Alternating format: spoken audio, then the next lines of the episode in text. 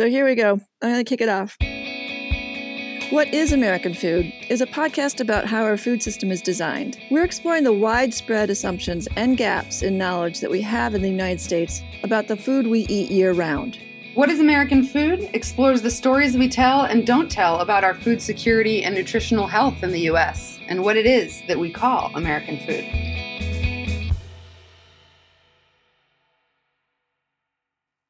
Hannah Semler. You're listening to What is American Food, exploring the gaps and assumptions in our stories about where our food comes from and why. And I'm Allie Burlow. Today we're talking about Nogales, Arizona, and how the produce sector works by talking to two produce businesses Chamberlain Distributing and Wilson Produce. For context, Mexico grown fresh produce is estimated to be about 84% of our fresh produce in the winter months. 6 billion pounds enter into our U.S. supermarket and food service supply chains through Nogales. And about 1% of that 6 billion that comes through Nogales is not sold. So, Community Food Bank is one of several large scale fresh produce rescue efforts, moving close to 45 million pounds of fresh produce to food banks across the country. All produce is donated in Nogales by more than 280 business partners whose only other option would have been to send it back to Mexico or dump it in the local landfill. Some 6,000 tons, however, still end up in the landfill despite food rescue best efforts. So, in this first chapter of What is American Food, we're focusing on bringing attention to the value of our Mexican grown fresh produce as it relates to all of us in terms of our nutritional security. So, Hannah, Tell us why this story is so important. I've been asking myself this question for some time, Allie. Why why do I care about this story and and why do I want to tell it and why now? And I think the truth is that um, it scares me that so much of our fresh produce is being grown by a neighboring country to the south, and that nobody knows how or why, and that therefore we don't value it. So, not valuing food is to me the biggest reason for food waste. And I believe that if we can get to know the stories behind our food, whatever they may be, we will come to value it more and waste less. So, another reason to tell the story is that I both want to support the Mexico produce sector that has been feeding our country for over a century, and I want to know how to affect it or drive it to adopt you know more sustainable or regenerative production practices. And consumer demand is what is going to drive those changes but it needs to be an informed consumer demand that knows how to ask for the stories that they want their food system to be made up of. Makes so much sense. And it sounds like food waste and regenerative agriculture are the foundational points. So let's start with food waste what can you tell us about food waste in Nogales? I became a Fink Family Foundation Fellow in 2018 after seven years of working at the intersection of sustainable food systems and food waste prevention. They were looking to understand more about how fresh produce in Nogales could be rescued to feed more people in the US and further divert from landfill good quality and healthy produce. So I left my work measuring and marketing surplus with farmers in Maine and went to Tucson and Nogales for the winter. When I arrived in Nogales, one of the first videos I was shown was of literal mountains of tomatoes as far as the eye could see, dumped in fields in Mexico due to a market disruption in the US in 2018. I was blown away. The landfill in Rio Rico, just north of Nogales, was recording an average of 6,000 tons of produce a year, which we were there to try to help solve for. But I soon learned that, of course, back on the farms in Mexico, there were no solutions being put into place other than the little that the Mexican food banks could recover. Um, a lot of it just stayed in the field. So, Community Food Bank in Tucson and Nogales um, has been sourcing about 45 million pounds of fresh produce from warehouses in Nogales for over three years. And they wanted to scale this produce rescue to 60 million pounds a year based on the demand that they are getting from other food banks from around the country. But in order to do that, they need a better planning system. They need more lead time to place produce in food banks and so sourcing from those Mexican farms directly is a really important next step for the Community Food Bank's Produce Rescue Program. And being from Maine and knowing the level of food insecurity that we have and the lack of available fresh produce in the winter months in terms of what's being produced, we need more variety in our diet in our hunger relief organizations. And so I became interested in connecting the dots. How do we get more fresh produce in Maine? What is being left in the fields in Mexico? And how we can connect these food systems to make sure that fresh produce is not being wasted and that people have access to a variety of produce year round. So, what's the role of the Community Food Bank in preventing that waste? So, Community Food Bank is one of a few different nonprofits that are contributing to produce rescue efforts, and they support the businesses, one, in avoiding landfill dumping fees, and two, in providing the produce sector with a positive story about feeding their communities. Um, a lot of the of the produce stays in Nogales to support community members, and then a lot of it goes to other food banks around Arizona and the Southwest. I think Community Food Bank shared uh, about 45 million pounds with 37 food banks in 33 states last year. And so, working in a collaborative model with these other Arizona food banks and with other members of the Southwest Produce Co op, they have been able to develop a just in time logistics system with the hub in Nogales to get as many of these loads of fresh produce that are offered to them out to food banks that have agreed to take product um, from from Nogales in certain quantities uh, every year. So you've worked there for almost two years, you said, and your focus has been on produce rescue with the community food bank. But you've also gotten a chance to talk a lot with the companies that you're working with in Nogales. Can you tell us more about that? Yeah, Community Food Bank's Produce Rescue partners with about 280 produce businesses and donors that have different uh, sized warehouses in Nogales, and they're different kinds of businesses. There are brokers, distributors, grower shippers. Let's hear a clip from James Martin telling us about the history of Wilson Produce, where he's the sustainability director in Nogales.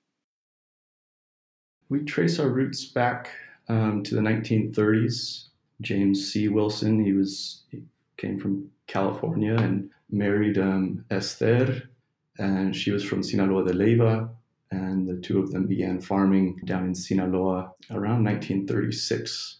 So that was the family farm, but but Wilson Produce, the the distributor or sort of sales and marketing arm of the farm, got started in in the mid 60s, and it's developed over the years. Um, sometime in the 90s, we began working with other farms in the sales and marketing distribution of, of their products as well. And that's pretty close to, to where we are today.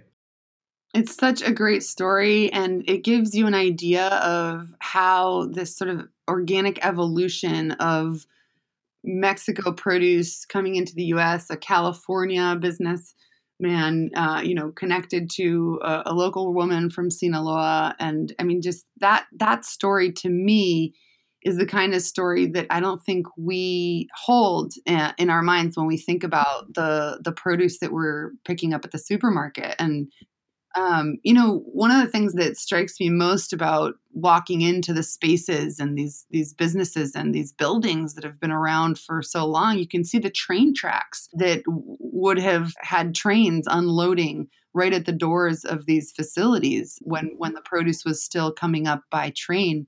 And when you walk into these warehouses, it's palpable the history and the dignity and the pride with which these multicultural families bring all this fresh produce from Mexico up into our food system here in the US. And it takes a while to to understand that this is a hundred year old sector that we're talking about. It's absolutely embedded into our food system in the US and the many businesses that have been working have really shaped how we in the US consume fruits and vegetables in the winter months and and they've responded professionally with technological advances and you know updates to their production methods to what we're demanding here in the US. And so I, I just think it's really my biggest realization in coming back to Maine and knowing how our food production dwindles in, in local product in the winter months is that not only are we eating this nutritious food, um, our local jobs, food hubs, co ops, distributors, retails, farm stands, restaurants are all able to be open because they have access to this fresh produce that they incorporate into their business model that becomes the reason why you walk through their doors and why you go into the co-op or why you go to a restaurant. And i i i question if we didn't have this source of produce um, what would the effect on our jobs in the U.S.? What would the effect uh, on you know year-round businesses in Maine be? Not only from a, a nutritional security standpoint, but from a year-round economic activity standpoint, keeping keeping people employed and and keeping our communities thriving. Feels to me like without the diversity of products, we would have a hard time operating a year-round food economy. So we also talked with another Nogales based company, Chamberlain Distributing. Here's a clip from an interview with Jaime Chamberlain so we can hear it in his own words the significance of what Hannah you just described. And I, I think it's important for anybody listening to the podcast to remember that through Nogales, Arizona, we have been importing Mexican fruits and vegetables for over a century. And we've been feeding North America for over a century. And it's extremely important that Americans and Canadians and all North Americans understand that one of the reasons we have some of the lowest food prices of any industrialized country in, in the world are because of our fantastic trade agreements. The, the agreements that we have with Mexico, with Canada, with, um, with Europe. Uh, I mean, when I was a kid, I would go into the store and ask for tangerines, and my mom would say, "Hey, they're out of season," or strawberries, and she'd say, "Oh, let's wait two more weeks because they're out of season." Everything was always out. Of, something was always out of season, right? Right now, we have a generation of kids who walk into a store, and any day of the week of of the year, they'll find kiwis if they want, mangoes if they want, asparagus if they want now, whether that asparagus is domestically grown or if it's imported from some other country like Guatemala or Mexico or anywhere else, to the consumer, all they want is they want that availability at a good, fair price. So I think it's important that we realize when we talk about food, our food comes from everywhere from all over the world. And everyone wants to sell to the United States. And I think that that we're extremely fortunate as a country to be in that position. What that brings up for me is the idea that year round availability and how we've really lost touch with what is seasonal and what is year round. I guess before, I just kind of avoided Mexico produce because it seemed unsustainable or like it was coming from too far away. But now that I have a story from you, Hannah, I feel like I value it more. So when I go into my co op, I don't not pick it up. That makes sense. Can you paint a picture for us of what value you give a truckload of product leaving Nogales? It's quite amazing when you start driving south from Tucson and you start seeing truckloads and truckloads coming north. Um, and and now that I have been immersed in the story of fresh produce coming up from Mexico to Nogales to all across the country. What I see is first the visual of knowing that there are 20 pallets. Um, there are 40,000 pounds. You know, each pallet has around 40 cases. Um, and then I start to see the people that that that are moving it in the warehouse, the the workers that are you know making sure that the temperature is right and that um, the product is getting sold and and the responsibility that those warehouse managers and the sales team have to the producers in Mexico that have sent their product up on consignment uh, without a secured sale. They've gone through the entire process of planting and harvesting and packaging and transporting the product 10 hours north to Nogales, uh, trusting these distributors and grower shippers and brokers that are going to sell this product to the US market. Um, and I see their workers and and and the families that have formed uh, towns around these hundred year old farms and developed, uh, you know, entire communities around what has been a, a, a, pipeline of fresh produce for the U.S. market uh, for all these years, and and then, you know, I I also then sort of turn and see, of course, the the food banks and the volunteers and and the employees at food banks that make it possible for that fresh produce that doesn't get sold, uh, you know, for which those farmers don't get a return but they get the satisfaction and the business owners get the satisfaction of at least having provided that produce to the local food bank and to food banks across the country.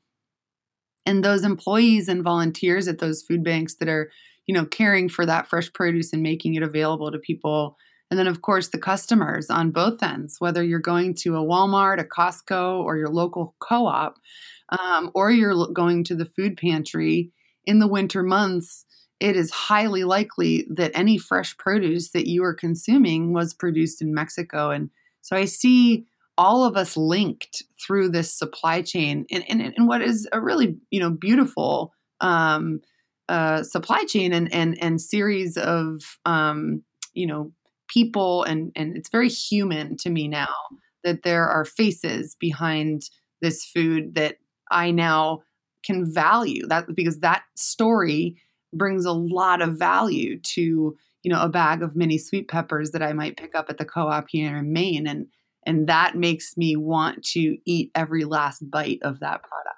That's right. That's so true. Well, let's hear from James Martin again, the sustainability director at uh, Wilson Produce. You know, some of the, the questions you have are about the, the U.S. or the American food system. And I mean, I, I think it's important to describe some nuance in there. I, I can speak to a, a, a, piece of that system, the piece that involves fresh produce. It's it's a piece that uh, that I think should be uh, more concerned with human health and nutrition. We're not uh, in the in the business of making bread, nor Twinkies, nor ketchup or canned tomatoes. Um, those are those are different parts of the of the U.S. or American food system that I can't can't really speak to with firsthand experience. So I think it's important to point that out. Um, and I mean, some of the key differences there are that you know we operate on a, a relatively smaller uh, footprint than many of those types of systems, like row crops and corn, soy, that you, you might consider as part of the U.S. food system you know, we operate in a, a system that involves um, fresh, often raw products. Um, so there's there's greater concern around um, food safety. It's part of a, a, a, system that tends to depend more on uh, manual labor and less uh, mechanized systems. So, so, think you know tractors um, harvesting corn or something like that. That's that's a that's a different part of the food system. So I mean, those are I, I think are some important distinctions that that should be made between the the system that I that I can speak to and, and the broader uh, food system within the U.S. I love how he invokes Twinkies. Um, so that was James Martin, like I said. And so in Nogales, it's not only home to an incredible source of fresh produce for this country, but it's also some great nonprofits doing produce rescue. And there's some unique sustainability efforts in that business sector, like Wilson Produce. Here's James again. We embarked on a path to move away from conventional practices that uh, weren't working for us and um, began moving toward organic, although I don't, I don't know if we were really thinking of it in, in those exact terms yet. I, I don't, I think we realized that, that our soils weren't quite ready that there was a lot of change that needed to happen, but that that kind of began. Uh, that, that, was kind of the trajectory at the time, and um, about uh, it, it's taken us about eight years or so. I mean, it's a minimum three years requirement which we've done, um, organic to the USDA standard. But it's it's taken uh, that that transition was incredibly difficult. Um, it, it, took a toll on our production and developing markets, and really just transforming the business model uh, was a major challenge. But uh, we, have come a long way, and um, I'm, I'm very proud to say that that this this year, this season, which we're, we're just wrapping up now, um, has been the most productive season that I've ever seen. Wilson Produce is just doing such incredibly advanced work in sustainability, moving away from monocropping and really looking at how to sustain their ability to grow produce and feed people for the foreseeable future in the most healthy way for you know planet and for their business um, and also for the end consumer. And these are the stories that i think we need to tell about how food is produced in in mexico and these great uh, examples of a business feeling that it's time to transition to a more sustainable production method to keep not only their business afloat, but to respond to the needs of the time, which are to make sure that we're doing everything we can to um, mitigate climate change. And um, it's a, it's really interesting to think about all of the struggles and the effort that goes into all of the produce that is being produced for for for our country here in the U.S. So I, I love this next clip um, of of Jaime's. Jaime tells the story of how they got through or how they were affected by the COVID 19 disruptions, which just feels like a really timely story to document. So, we started off our season with some abnormally horrible weather and weather patterns in our growing area of Sinaloa uh, that we had never seen before, uh, with astronomical amounts of rain in um, November, and then again at the beginning of December, uh, at the end of December, and then again in January. I'm talking about anywhere between 8 and 12, 13 inches of rain in each event. So that in itself was a challenge. And we always have weather challenges down in Sinaloa and Sonora where we get where we get the majority of our product from, but this was extraordinary and not normal and not typical for the time of year that it happened. So that was already going to be a challenge. And then we go into their issues with uh, COVID 19 and how it affected the food service industry and how it even affected the retail industry. And that, I have to say, really, really threw a lot of people for for a loop in the industry. And old timers, even like myself, that have been in the business for a long, long time, we've never ever gone through anything like this the first time we really started noticing an issue was about the first week of March, where we said, This is more serious than what we've been listening to on the news.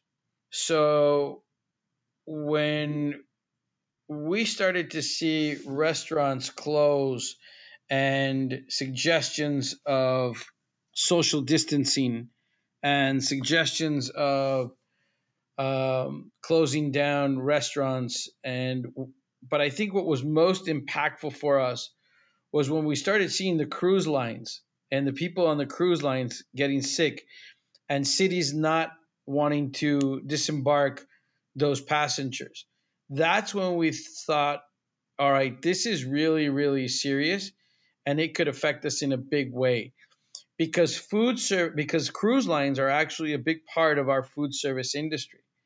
And that's when we started to see this is going to be much more serious than what we thought. Right after that, it was a it was a snowball effect. You started seeing restaurants close and bars close, and then casinos close, and then and then I think for me, what, something that was really impactful was the first NBA player that was that was uh, found with COVID nineteen, and having the NBA uh, stop practices. That that that that was a big deal and stop the season.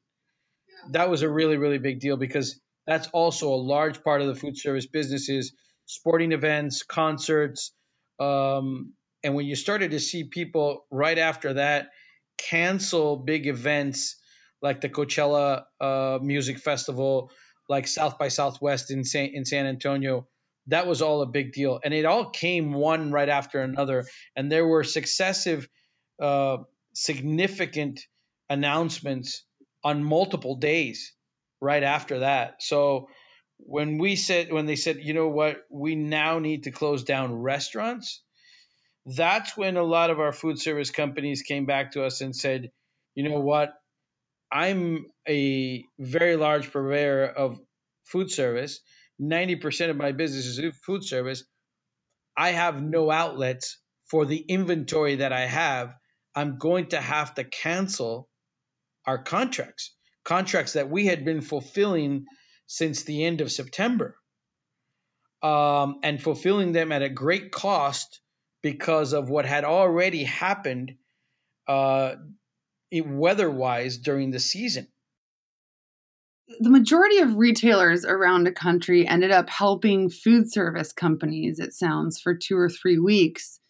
And as things were shutting down, distributors in Nogales, like Chamberlain Distributing, were left out of that and they had nowhere to sell their product. So that meant a lot of produce was backed up in Nogales and also all the way back on the farms products were just lying in the fields and were actually either unharvested or harvested and then discarded. We hear from Jaime here about what it meant for farms and food banks alike to experience this COVID 19 disruption.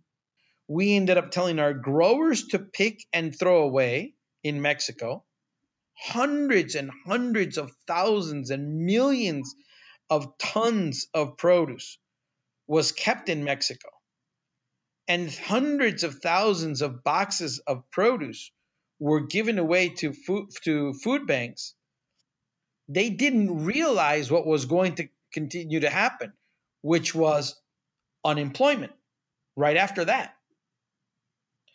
And the unemployment brought the long lines at the food banks. I just can't help but wonder whether these families could have instead been invited in as new customers at the doors of retailers across the country. You know, customers that wouldn't usually purchase produce if if all of a sudden they had had lower prices, which retailers know at what price different customers buy different produce and there could have been a, a much bigger effort to pass through more produce during a health pandemic um, to customers who wouldn't normally be able to shop those produce aisles. So, you know, instead, it, it, research shows that prices at grocery stores went up in April by 2.6% and have actually stayed quite high since then, which I can only imagine continues to hurt the many struggling families and and families that find themselves unemployed now, um, and further exacerbates the pressures on food banks, which I believe we have a responsibility to hold our business sector accountable not only in donations to food banks, but in creating alternative methods for people to access fresh produce using their infrastructure in times of crises. Could you give us some more context as to what occurred for food banks? Yeah, so the pressures on on food banks from what I understand was that the level of disruption was such that it it went from having you know a normal season of uh, you know donations like four five six maybe 10 loads a week and all of the food banks around the country were seeing uh, an average of about 300% increase in people showing up at their doors and so at the same time, their volunteers and their employees were no longer able to go in to work. And so the capacity for food banks was severely uh, affected because the distribution logistics shifted from what is generally a kind of uh, a, shopping experience that customers go through and, and choose their own products and uh, sometimes they have pre you know filled um, shopping carts that that customers come and pick up but they weren't able to come inside the buildings and so all of the distribution mm-hmm. shifted to a drive through and the drive through method was meant to keep everybody as safe as possible while people needed food and then because product was being um, disked and tilled in and mm-hmm. um, basically discarded at the farm, the availability of product uh, just sort of went down. So, going forward, farmers and distributors in uh, Nogales are now planning for next year. I mean, we're we're we're right there. So here's Jaime Chamberlain speaking to us back in June of 2020 about that planning. Right now, you know, we don't just we're not just in entrenched in this one year. I mean, right now I'm doing planning for next season. We're buying seed right now with our growers. We are are are talking about whether we're going to grow XYZ more acreage in this commodity or that commodity, or if we're just going to leave this commodity and never do anything again. We're talking about contracts. What other ways can we secure our contracts in our in our wording in in, in our uh, with our attorneys? How can we work with our customers better if this happens again? You know, they say we're supposed we may have another second wave of of COVID in, in, in the fall.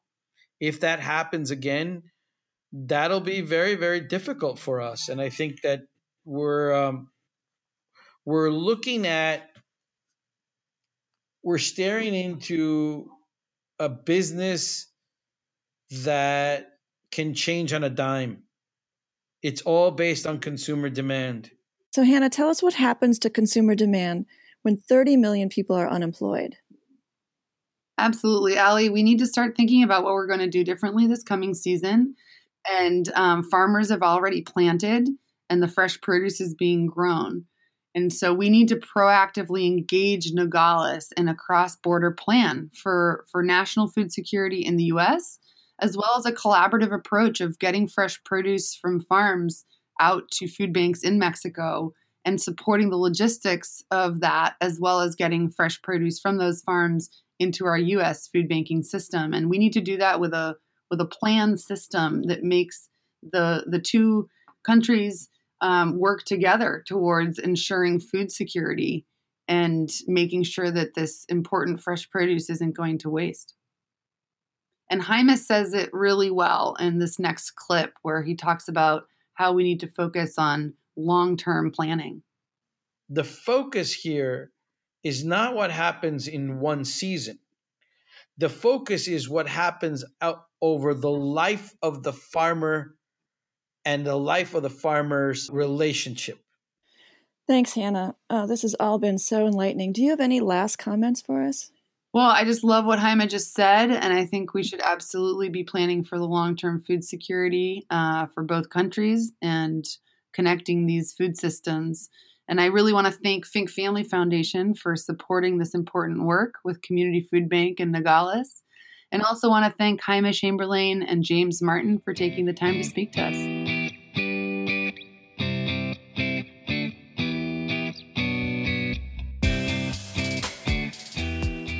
This is Ali Berlow. Thanks for listening.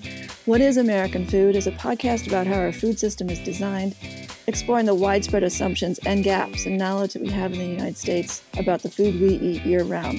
And I'm Hannah Semler, and What is American Food is a podcast exploring the stories we tell and don't tell about our food security and nutritional health in the U.S. And what is American food to you?